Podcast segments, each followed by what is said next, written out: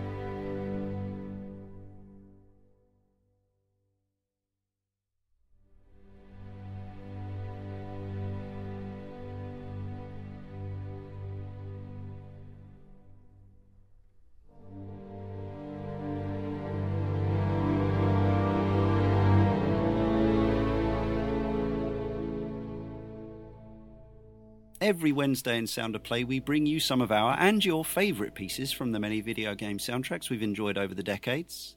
And I'm very excited because joining me, Leon Cox, in Sound of Play 85 are not one, not two, but three composers, the composers of Halo Wars 2, among other things that we'll hear about. We have Gordy Haab. Hi there. Brian Lee White and Brian Trifon. Hey, hey. Hey. Also known as Finishing Move Inc. Uh, and yeah, welcome to the show, gentlemen. I'm good. And how are all you? Doing, Doing great. great. Thank you. Yeah. Doing well.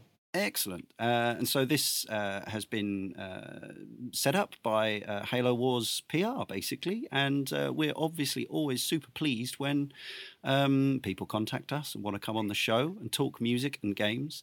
And so, appropriately enough, we opened the show with a piece called Isabel's Awakening from the uh, pretty, pretty brand new uh, RTS Halo Wars 2, uh, available on Xbox One and PC. Isabel's Awakening.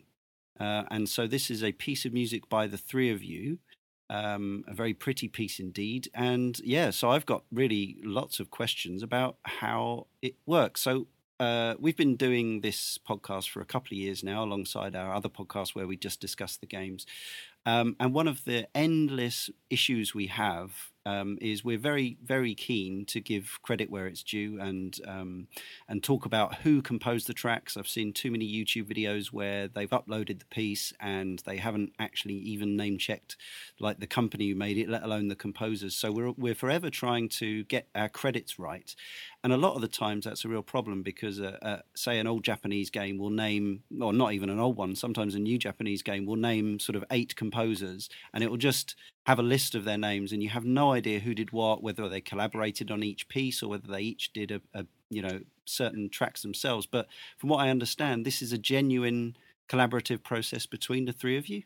That's correct. Yeah. Yeah, yeah absolutely. I mean, uh, on this project, basically, we all touched, uh, you know, every cue. So it was, uh, um, like you're saying, there's there's many projects where there's multiple composers, and it's sort of like just separate things, and there's sometimes very little overlap um, yeah. in terms of people working together.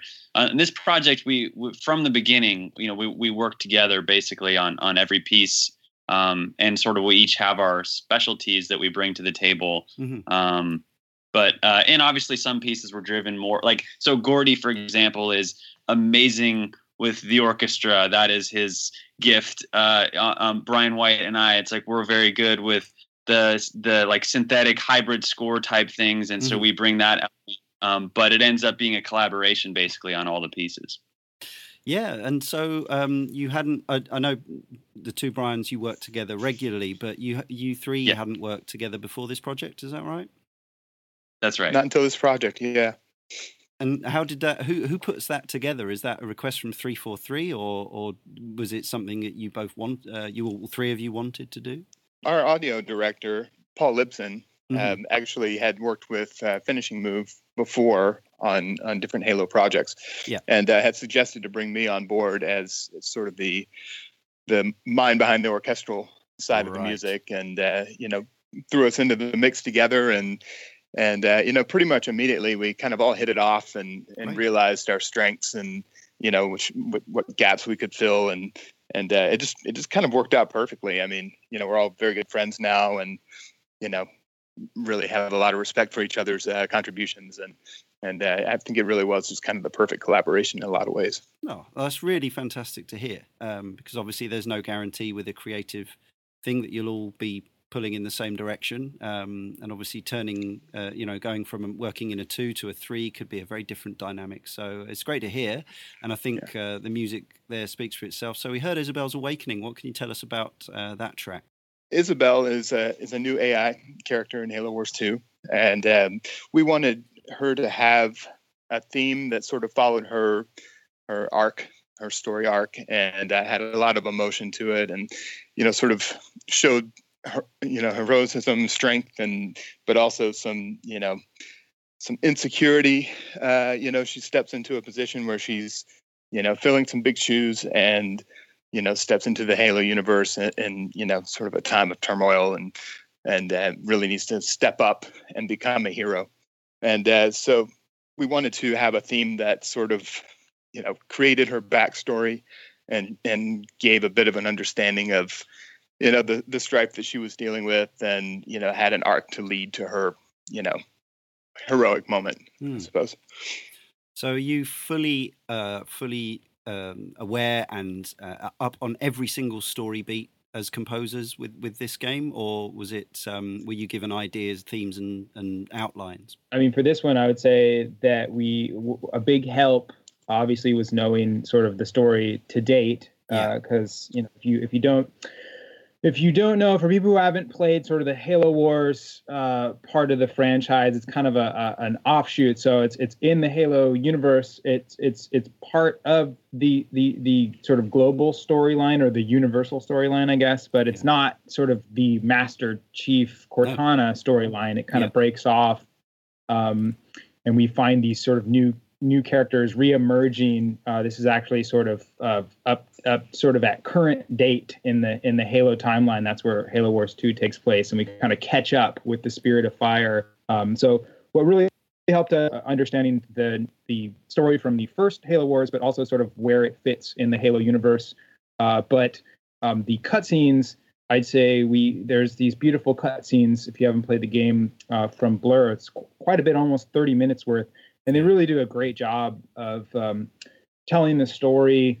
And uh, I think you know when we were scoring those, having that, um, even in, in, in a lot of times it would just be some voiceover with some kind of like rough animatics and things like that. But even that just really helped kind of get a sense of of who the characters were and and and kind of their emotions and things like that. I mean, Gordy can can speak to that even more. I think. Yeah, I mean that we with the cinematic uh, material. I mean, like Brian was saying, I mean, there's so much of it. I mean, it's almost like having you know, almost like a feature film yeah. within a game. And uh, I mean, it's really just beautiful. Like the, you know, the the you know how it appears. Blur is such you know so great at creating this realism and um, you know and a lot of emotion within the characters, and so it was in a bit like scoring a film. You know, mm. I mean, working with the finite timeline of the cutscenes. Uh, you know, so we scored it to picture, um, which isn't always the case in a lot of games. Many times the cutscenes come in very late in the process, yeah. and you know, a lot of times you're just cutting music that you've already written for end game material. Uh, but in this case, you know, it was actually scored to picture. And when we recorded it, we actually had the the, the cut scenes on the screen in the studio, right. just like we were scoring a film. Fantastic. So it's actually a cool experience. Yeah. Yeah, sounds superb.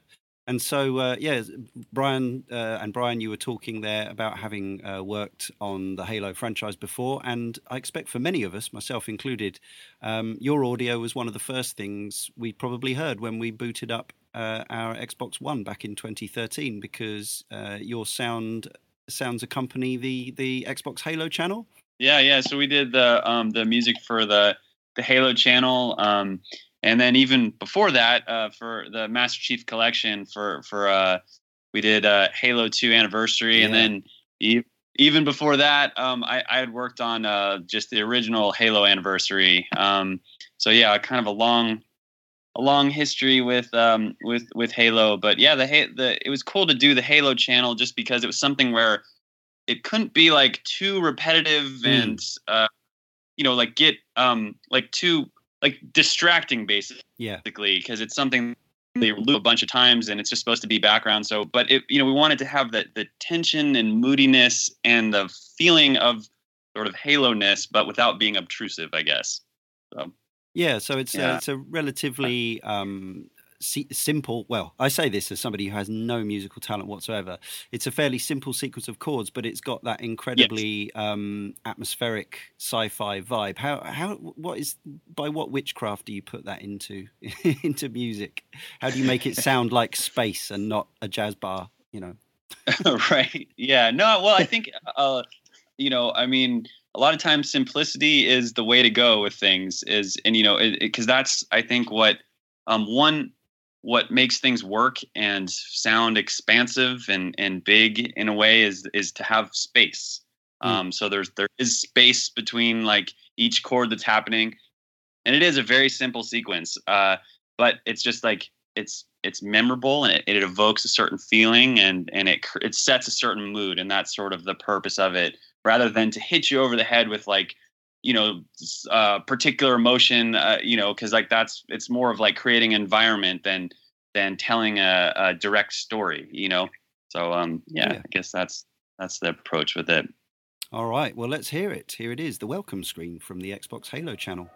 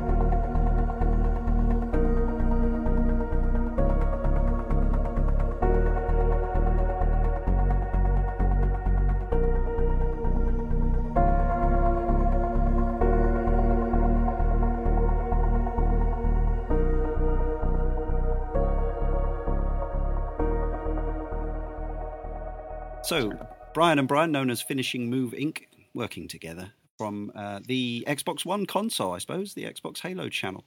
Um, and yeah, that's uh, it's quite nostalgic now hearing that again because I, I got to admit I haven't booted up the Halo channel for a while. I, I like some I like me some Halo very much, but um, but the whole the channels thing is not something I engage with. So it's nice to hear that again.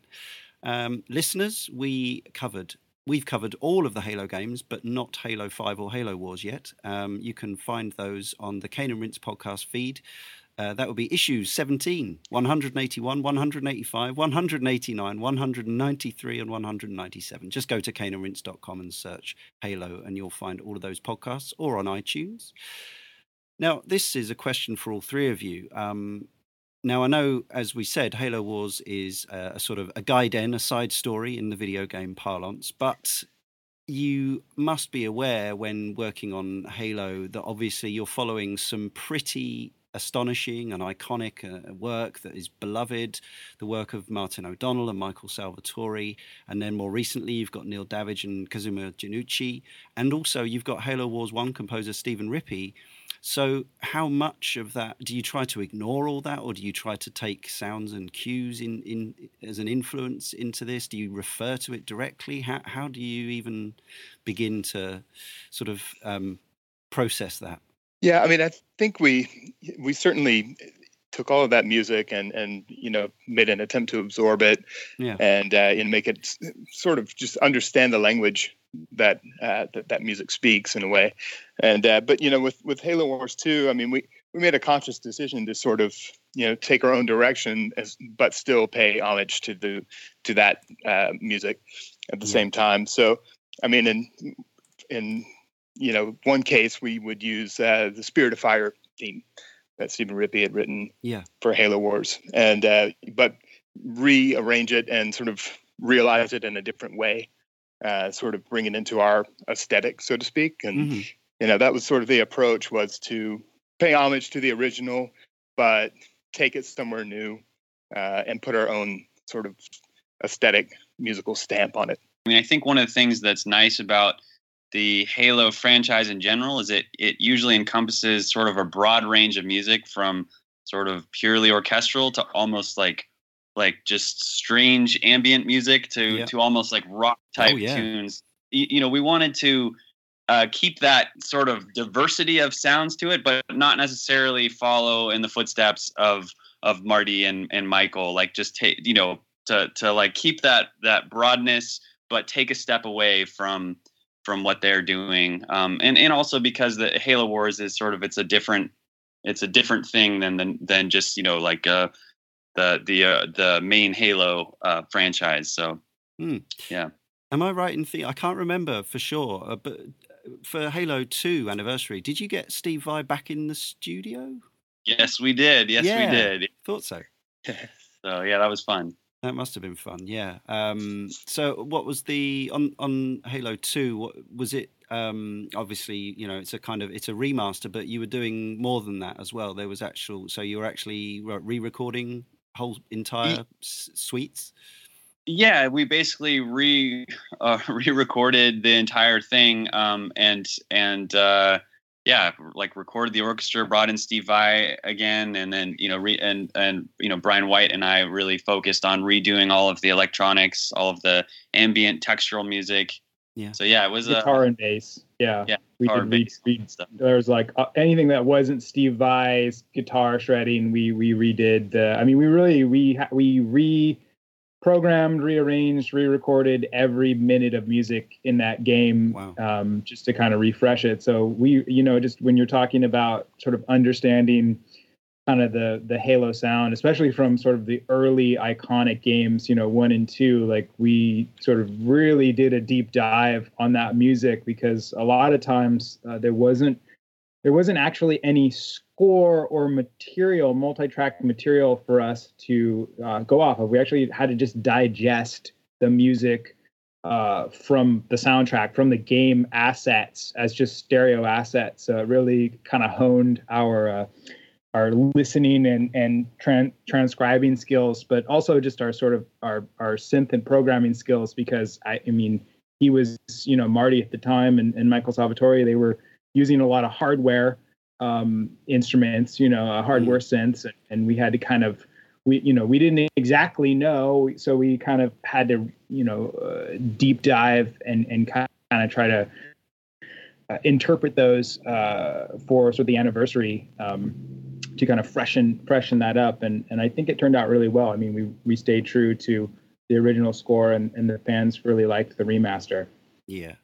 Yeah, speaking as a Halo player of 15 years and somebody who likes music in games or the sound in games enough to set up a podcast that covers exactly that. Uh, yeah, I think that the music music to the Halo franchise is incredibly important, and I think um, on uh, even in sort of sections where you feel uh, of games in the franchise where you feel like they didn't quite, you know, pull it off, it's always a real disappointment because of thinking back to those famous moments, even going all the way back to the original Combat Evolved when the the uh, original theme would kick in and it was just, you know, spine tingling stuff. I guess you're all players of, of the of the games to some extent.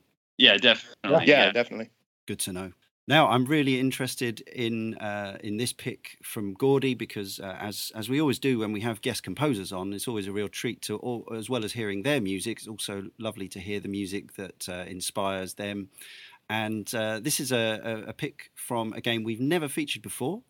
Um, it's from Indiana Jones and the Emperor's Tomb, the 2003 game, uh, which was PC, Xbox, and PS2. I don't think it was that widely played. Um, I think the critical reception was was okay, moderate to okay. But uh, but here we've got um, uh, an example uh, that something that many people have had to do to try to do, uh, including Gordy, and we'll talk about it later, which is to step into the the shoes of John Williams. So on this game, it was Clint uh, Bajakian, I think is the pronunciation, um, and he was able to record some of the music with the Seattle Symphony Orchestra, including this piece, I believe. So. Um, Gordy, what, made you bring this particular piece to the Sound of Play podcast? Well, I chose this piece and and more specifically the the actual full score than just this piece, but I happen to like this example a lot. Yeah. Uh, but I chose this because for me it was extremely influential because around the time that this game came out, I had just moved to Los Angeles and was pursuing pretty much primarily a, a career in scoring film, and um, and I did that because my musical style was writing for the orchestra, and the, the only outlet I saw was composing for film. Yeah. And um, but then I heard this score, and I was it just it shocked me a how good it was, but also the fact that it hmm. was a full orchestra recording, and uh, it just surprised me that that video games had stepped up um, the the level of music and production yeah.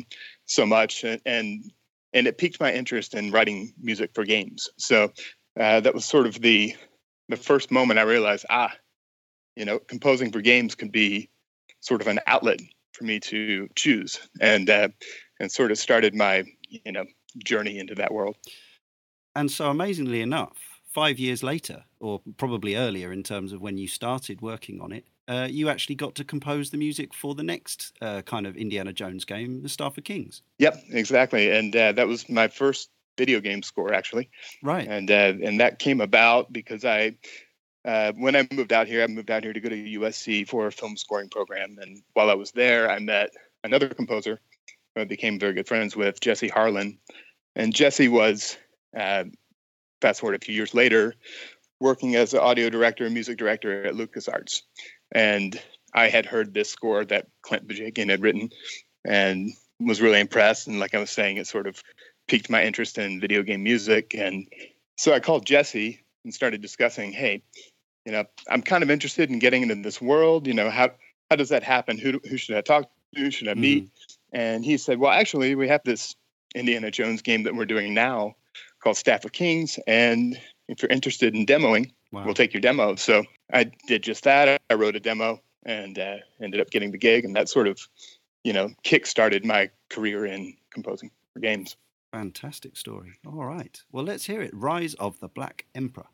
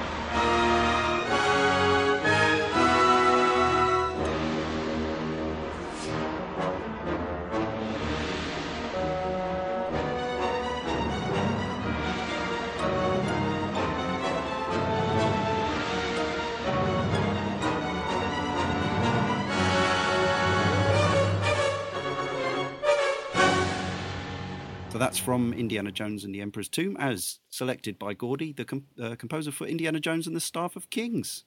Um, two games that who knows we may cover one day on the main Cane and Rinse podcast. Uh, are they even on the giant list? I'm not sure, but uh, yeah, there's a lot of indie indie games to get through, going all the way back to the Atari VCS. That would be something. Uh, now we have another uh, a composer chosen by Brian and Brian, who uh, who has also worked on films, perhaps more famously worked on movies than on games, in fact. But as soon as uh, Gustavo Santaolalla came to the world of video games, uh, we got uh, a, a, truly astonishing score. And uh, Brian and Brian, you've picked uh, the amazing main theme from The Last of Us.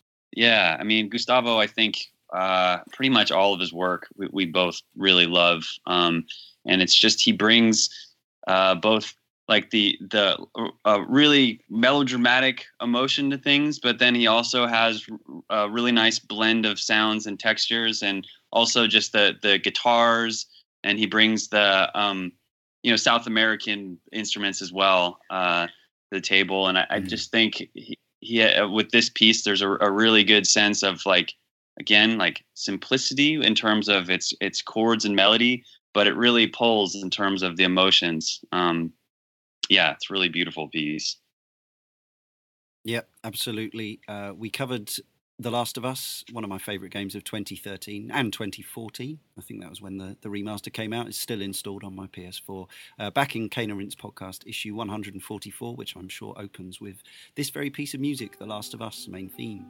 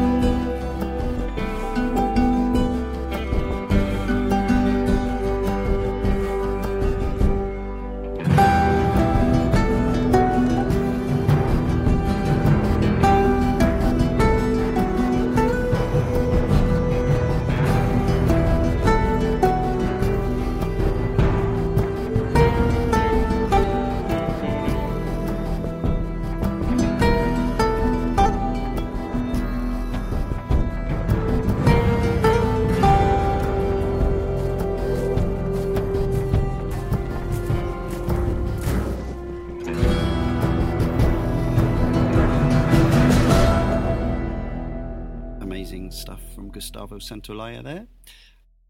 Now we've been, uh, we talked already with Gordy a little about uh, stepping into the shoes of John Williams. This is something that uh, you've made a bit of a habit of now, um, which I can't imagine is the easiest uh, thing to do. Now, I, I'm sure you justifiably have confidence in your work, but uh, John Williams basically for the last 40, 50 years has been knocking off these astonishing. Actually, it's probably more than 50 years, isn't it? Because some of his early stuff was in was in yeah, yeah, exactly 50s and 60s. But yeah, so he's he's just he's written probably 10, 12, 15 of the most iconic and recognizable themes of all time. Um, and not only the main themes to obviously to things like Superman and ET and Star Wars, but also uh, some very very well known pieces of incidental music. Um, so you've you've already done some Indiana Jones uh, at this point, and you've done um, uh, Star Wars on uh, for the Kinect and the Old Republic, and then you got the gig to do Star Wars Battlefront with Dice. That must have been pretty exciting. Yeah, oh, it, it was exciting, and uh, it's, it's, it's such a huge project, and you know, I mean, like you said, I mean, stepping into John Williams' shoes in in a way. Um, it's is a daunting task yeah. to yeah. say the least that uh, you know but it's music that I love and I know really well. And you know, it John Williams music is is probably the strongest influence in you know my musical upbringing. Uh, you know, having heard you know growing up in the in the 80s and you know going to see all of these you know Star Wars and ET and Indiana Jones and these iconic films which all have these great iconic scores that John had written. Um, so that was my earliest influence so to speak, musically. And uh, so stepping into those shoes, of course, was daunting, but but from a musical standpoint, it was already sort of sort of part of my DNA musically, mm-hmm. I think. And um, so from that angle, you know, it just felt comfortable and it felt right. You know, I never feel that I'm trying to imitate. I'm just writing what comes naturally, and what comes naturally sounds like that because it was such a strong influence for me. So, um, yeah, I mean, it's you know, it's it's it's a cool thing to get to do that too, because you know I'm really paying homage to to a hero of mine in a way. Yeah, of course. But uh, as somebody, I've been playing you know Star Wars related video games since they started, really, uh, in in the arcades and, and on the VCS in the early days. And obviously back then they tended to be fairly uh, rudimentary recreations of John Williams music. But ever since uh, probably the the 80s and 90s, um, various many different composers have, have come on board for video games and uh, thinking about the uh, BioWare Knights of the Old Republic and um, the Rogue Leader games yeah. on the N64 and things like that, and have attempted to sort of um, create music which would fit in to to the Star Wars canon. And I think you know with varying levels right. of success. But while I haven't played Star Wars Battlefront right. myself, having heard this, it sounds like you've really nailed the John Williams feel there. There's lots of little sort of just just little motifs and nods which which feel like Star Wars to me, just listening to this, even outside of playing the game. Oh, that's great. Yeah, I mean, that certainly was the hope. And, uh, you know, my hope as well as, as DICE and EA's hope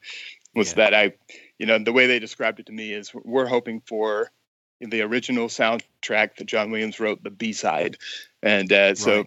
you know, literally they wanted to, you know, hear it as though it was music that John had written that had been lost in the shuffle.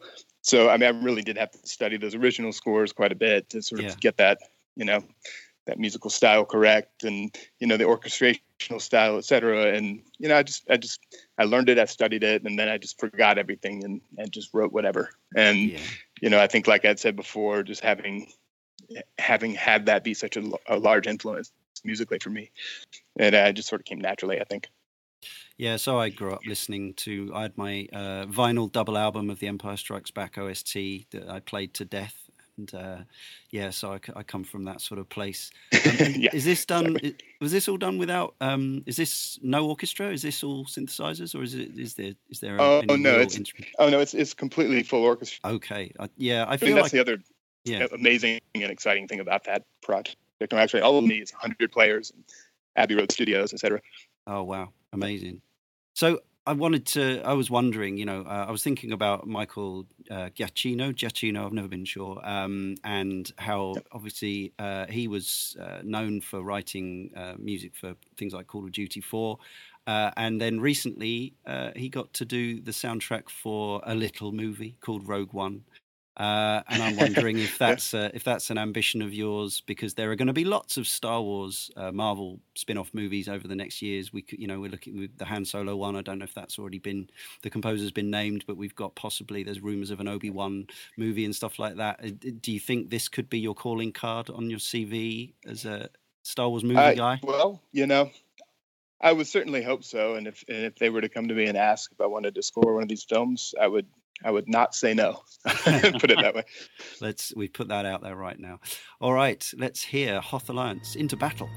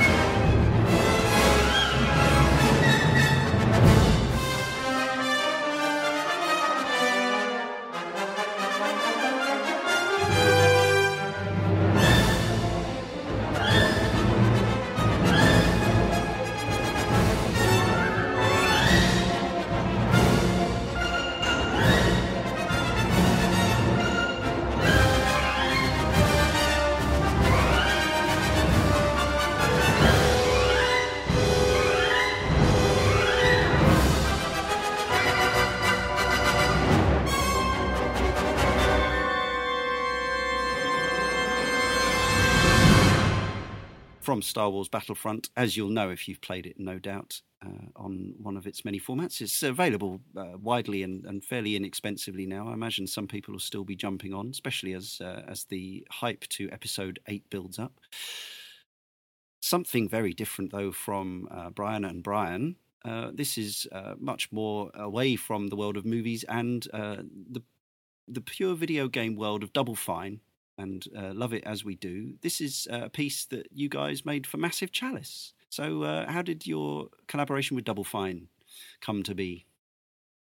Yeah, so we um, we had worked on a project of theirs. Uh, it was a, a mobile game called Drop Chord ah. um, that they they brought us in to do a few tracks on. It's kind of a rhythm, cool rhythm game, and and and oddly, the music that we did for that was um, completely different than than Massive Chalice. It was kind of it was just straight up like dance dance music tracks because it was kind of this cool arcade style rhythm game, and uh, that, that, featured a, a, few different composers. We did I think four or five tracks for it, and so when they um, announced Massive Chalice, of I don't you know if you know the whole there's a lot of the Kickstarter was a, a big dramatic thing, and and uh, and mm. uh, they were looking for composers, and uh, we knew some people over there, and they said, "Hey, do you want to pitch on this?" And and when we saw the uh, description, we are like, uh, "Yeah, we probably like aren't right if you're looking for some Lord of the Rings style soundtrack. And and they said, no, no, no, no, that is absolutely not what we want for this. So you guys should pitch on it. And so we we did a pitch for it, kind of kind of like a long shot, like okay, you know, like we'll we'll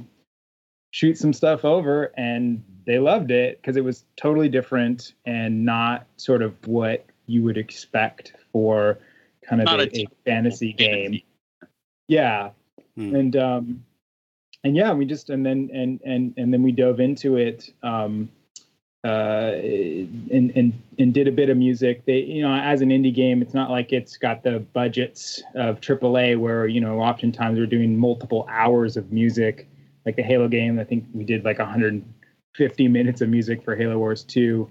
Uh, Massive Chalice, I think we did about 25, 30 minutes yeah. uh, of music for that but it was really fun because we kind of it was it was kind of like you know the audio director at the time brian min and uh, the producer the lead on that brad muir were kind of just like do cool stuff and and they they really gave us a lot of freedom and they didn't push back a lot on sort of we, they really kind of let us find a voice for the game and uh, we're really proud of of how that soundtrack turned out do cool stuff sounds like the the best kind of brief to me. It it, it really is. Yeah. Uh, listeners, you may, if if like me, you obsessively add every uh, free game that Microsoft and Sony uh, throw your way. You may have Massive Chalice if you if you didn't buy it. You may have it in your Games with Gold backlog as a as a game available to download on your Xbox One. Uh, you may be a fan of the game, um, but if you haven't played it and you like to hear more of the music, like this one we're about to hear, um, check your yeah check your your Xbox One account. You might have it. Uh, but yes, this is the main title, also known as Time Worn.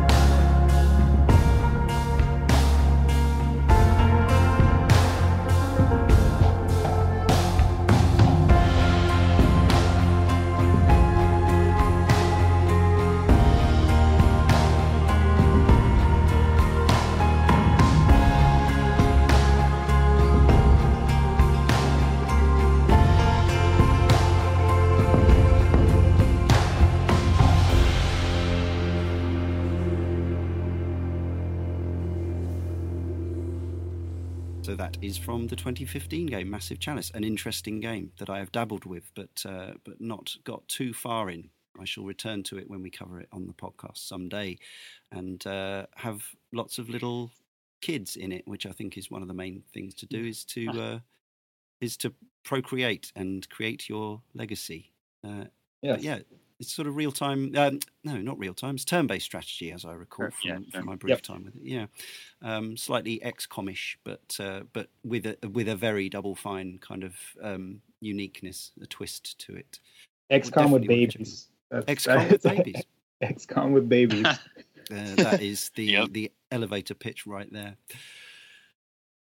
Now uh, we can't we we occasionally get through a whole sound of play podcast without featuring something by Nobuo Uematsu or from Final Fantasy, but it doesn't often happen, and no one complains. Why? Because well, yeah, why not? It is, of course, uh, the legendary Final Fantasy music, and uh, Gordy has picked a piece as performed by the London Philharmonic Orchestra. So, what's your relationship with with Final Fantasy's uh, justifiably famous music, Gordy?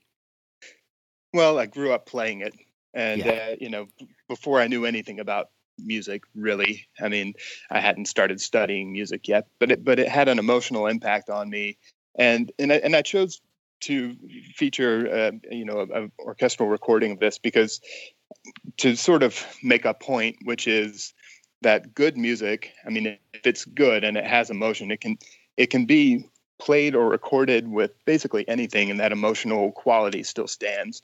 So in the original game, it was not you know this full orchestral score like this, but no. you know it still had this emotional impact, and it this is just proof of how well if it's good, if it's quality, how well it can translate to basically anything. And here it is translated to a palette that is more in line with what you know my interests are, you know, the orchestral palette, and and it works equally well. Has the same level of emotion, of emotion and and sort of a heart to it that I really love from the original. So, as obviously you guys are now working with orchestras sometimes, and if you're not working with orchestras, you're working with very high-end uh, software and, and packages and, and and things I don't understand to make these incredibly uh, rich and opulent uh, sounding soundtracks. But can you still uh, enjoy? Do you do you play you know game eight-bit games from the 80s, and do you, can you still enjoy the sort of the chip sound and, and that sort of thing? Yeah, I do, and I think I, I do enjoy it. uh, You know, from a nostalgic standpoint. You know, I mean, it just brings me back to childhood, and you know, if I wish I had more time to play games. You know, the schedules on writing the music for these games sometimes is so intense that I you know, yeah. free time is is a luxury, if if at all. And um, you know, but yeah, when I do revisit those, old games, I mean, I still feel the same, you know, emotion and, and nostalgia that I did, you know, as a child. So- Mm.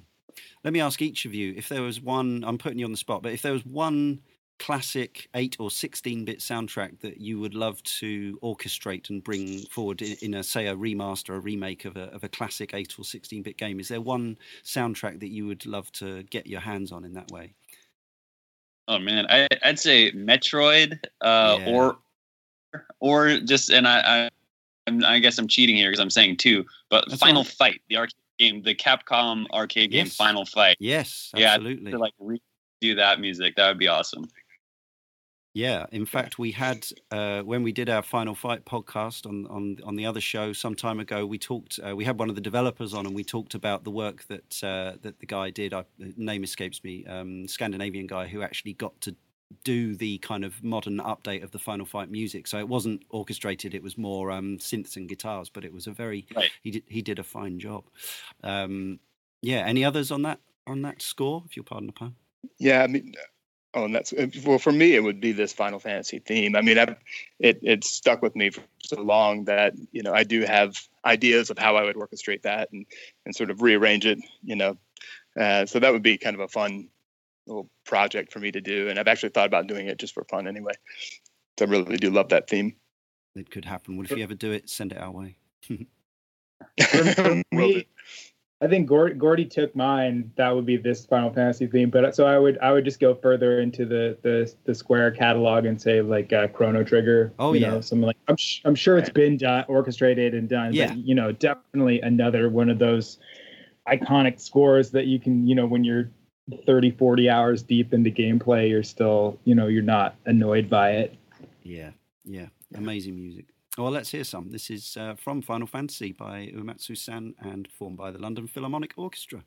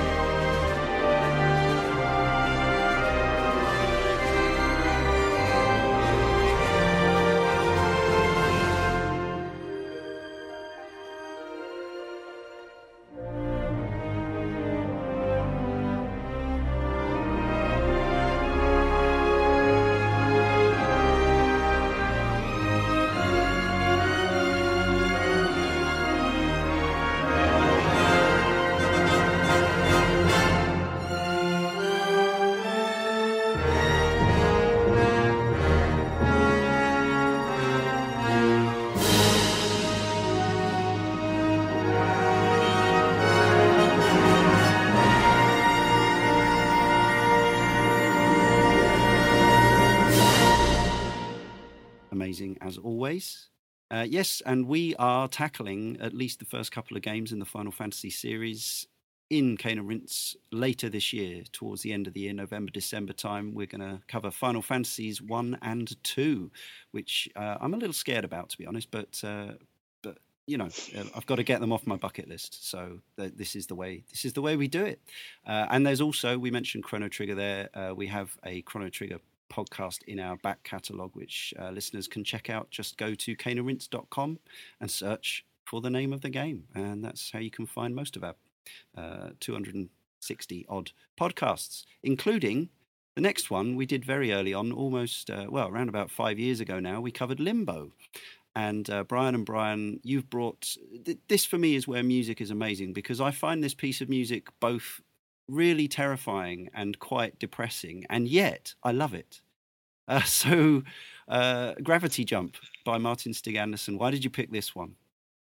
Yeah, I I think that the the reason I mean, and I love uh, both of his scores, both for Inside and Limbo. Yeah. Um, unfortunately, there's no OST yet for for Inside, but so this is no. an example of where, I mean, he he does this beautifully kind of ambient drone score, but there's also uh, these rhythmic elements, these drums that that actually mm. that, that, are a key component in you playing the game. So player Completely. feedback. If you're in this sort of gravity jump um, sort of moment where where the gravity keeps switching back and forth, and and the timing of that is yeah. is you can you know based on those drum hits, and so you really do have to pay attention and it, when it happens, it's it, you know if you played Limbo, you realize that there's big sections where there's no music, and then when the music comes in, it's like, oh my god, this is so like you, you just have these emotional moments, and it really kind of perfectly scores the mood of yeah. of that game.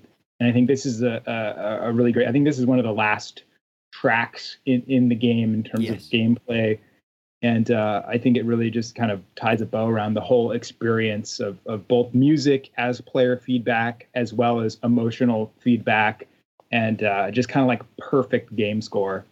And and and I would add that you know that with uh, what Martin Stig Andersen is really great at too is just having the music and sound design. It's all kind of one thing. It blends together, mm. and it's hard to tell where music ends and where sound design begins. It's just perfectly integrated.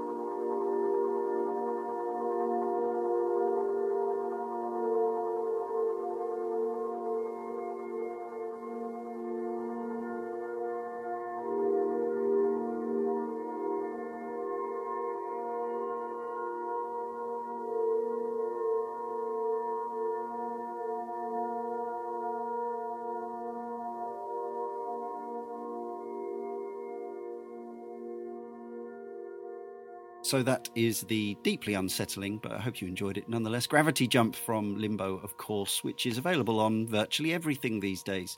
Uh, you probably own a copy. Uh, if you haven't played it for a while, you should check that out. It's quite a game.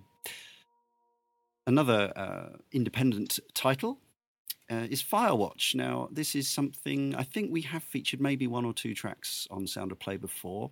Um, Chris Remo, of course, probably the main creative force behind the, the whole game, along with some other very talented writers who you may know if you listen to the Idle Thumbs podcast. Uh, so this is uh, this is another pick for Brian and Brian. Um, this is the pr- uh, prologue piece from Firewatch. So, uh, what made you bring this one to Sound of Play?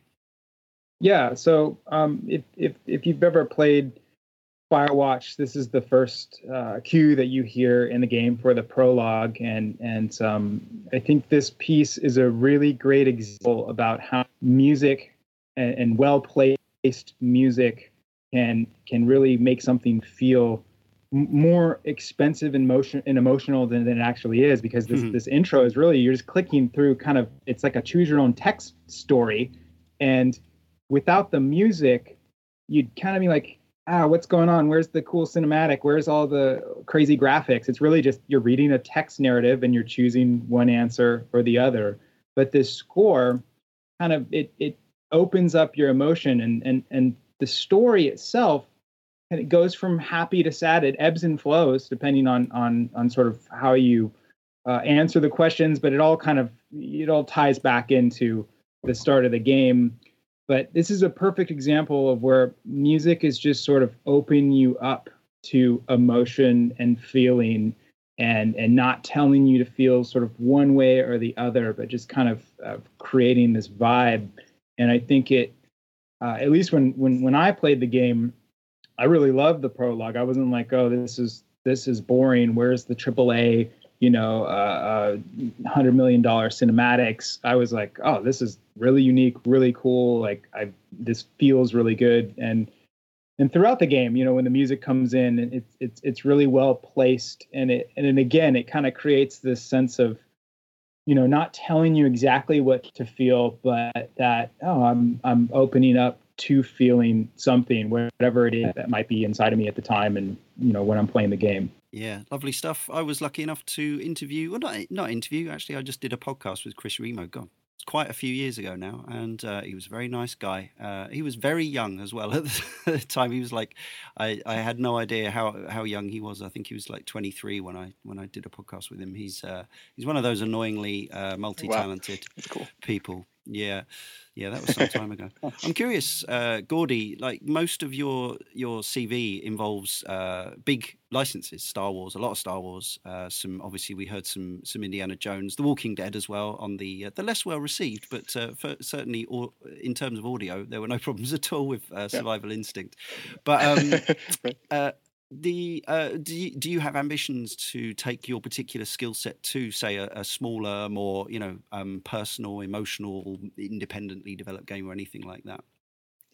Yeah, I certainly do. I mean, you know, I've, I've, you know, it's it's it's the age old tale. Uh, you know, working in entertainment industry of getting sort of pigeonholed. I guess you know, you do yeah. one score this large orchestral, and then that's what people know you for. Sure. And uh, you know that that of course you know, it's, it's not a problem in my opinion because you know no. I, I, love doing that, and you know usually that means that the titles I'm working on are pretty large scale and you know have orchestra budgets and that kind of thing, which is great. Yeah. Um, but yeah, I would love to do something that was uh, you know a bit more intimate, um, you know, more personal, smaller story, that kind of thing. Um, and I haven't had that that opportunity yet. Um, actually, other than I just I actually just completed a score for uh, a game created by uh, NetEase, a Chinese company, and it was called mm-hmm. Land of Glory. And it's a mobile game. I don't even think it's going to be um, in the states. I think it's just a Chinese language game. But it was actually really cool to work on something that was, you know, a bit more intimate. Mm, yeah, cool. All right, let's hear Chris Remo's Firewatch prologue.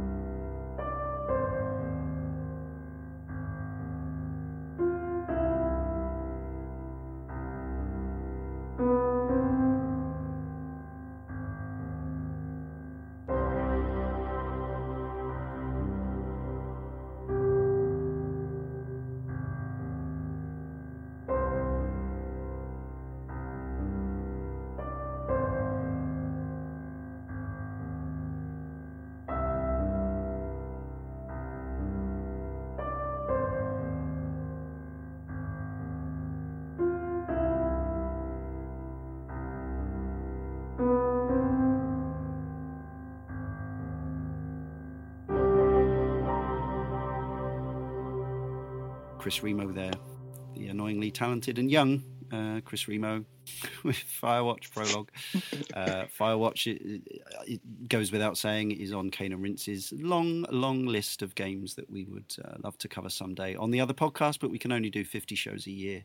Uh, we're working, you know, on that list.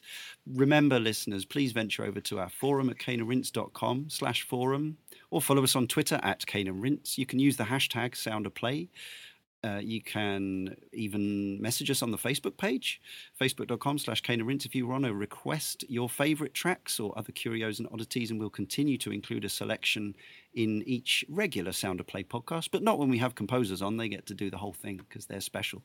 Uh, please subscribe to Sound of Play. Leave us an iTunes review or rating if you haven't already. It's really helpful also incredibly helpful and gratefully received. We have a Patreon, patreon.com slash Cane and Rinse. You can donate whatever you think, a dollar a month or more. If you think all these podcasts are worth it, it uh, all gets ploughed back into making the shows. So before we hear about uh, the final track, which comes from all three of our guests, um, I'd like to thank Gordy, Brian, and Brian for joining me and uh, explaining how it all works and how it all happens and uh, and sharing their, their love of other music composers as well. Um, so other than Halo Wars 2, which is out now and which is what in, inspired this get together, uh, do you have other things or, or websites, Twitter feeds, whatever you want to uh, plug? Feel free. The floor is yours so I guess for to follow uh, anything you know finishing move related, there we're we're on Facebook uh, and um, you know uh, and on on Twitter as well. Um, and uh, let's see. I guess the, the only other thing that we would would plug is if if you if people listening out there are a composer themselves, uh, we just released a software instrument for uh, that's called Posthuman. Um, that's for creating sort of cinematic textures and things like that. It's pretty cool. So if uh, yeah, I think like composer folks might be interested in in checking that out you can hear a lot of the sounds on Halo Wars 2. We we actually built the instrument while we were uh, working on the game as sort of an internal exercise, and then it was so cool we decided to release it commercially. So if you're a composer, definitely check that out that's really cool. We do have uh, composers who listen. We know because sometimes they ask if they can come on. We also have a friend of the show, a guy called Ruben Cornell, who's a composer for uh, TV and things like that. Who's also uh, as as a sideline, he does a pod. Well, not a sideline. It's quite a main thing for him now. But he he has a podcast in which he reviews uh, string packages and and and all that sort of stuff. The stuff I clearly don't understand. Um, so there might be some uh, there might be some cross pollination available there. Uh, so yeah, ho- uh, hopefully you can check each other out on Twitter and that kind of thing. Uh, Gordy, anything big in the pipeline? Yeah, yeah. I mean, you can find me on Facebook or uh, Twitter, and, and, it's at Gordy Haab, H A A B is the last name. Uh, that's my handle on Twitter. you know, I have a SoundCloud page, same name, and um, and also a website. It's gordyhaab.com uh, which is very out of date. But I'm working on remedying that as soon as I uh, get a free minute, which yeah, doesn't right. seem to happen too often. So, no, but plenty of uh, music uh, there to hear as well, and, and cool. as well on SoundCloud. So, oh, fantastic! And have any of you got any uh, announced projects that you're allowed to actually mention, like soundtracks that you're doing that you've got coming up, or is it all secret? I think, I think mine are all secret. yeah think we're in the same boat on that. Okay, it's always worth oh, asking. Can, oh, I would say you yeah. can check out. So a project that we all three uh, recently worked on um, that has been released is the uh, Cozmo robot from Anki. So not yeah. quite a game, not quite uh-huh. a, a, toy. It's it sort of lives in the middle. But uh, we we all worked on the music together uh, for that project. Uh, little artificial it's intelligence really cool, actually. robot. Yeah. Right. Yeah. The new Aibo type of thing, is it? Or only much better. Yeah, it's, it's, it's really pretty fascinating. I mean, it, it learns you, your name, your face, it recognizes faces, and oh, you know, right. it, it, develops it's, its own personality, and it's pretty fascinating. I, I, have to say, it's it's pretty cool. Is this one some papers are saying should be banned because you can hack it and then and then brainwash children? Maybe I don't know. Possibly. no, it's definitely not that. We'll we'll say it's not that. Just uh, just buy it and enjoy enjoy the sounds. right.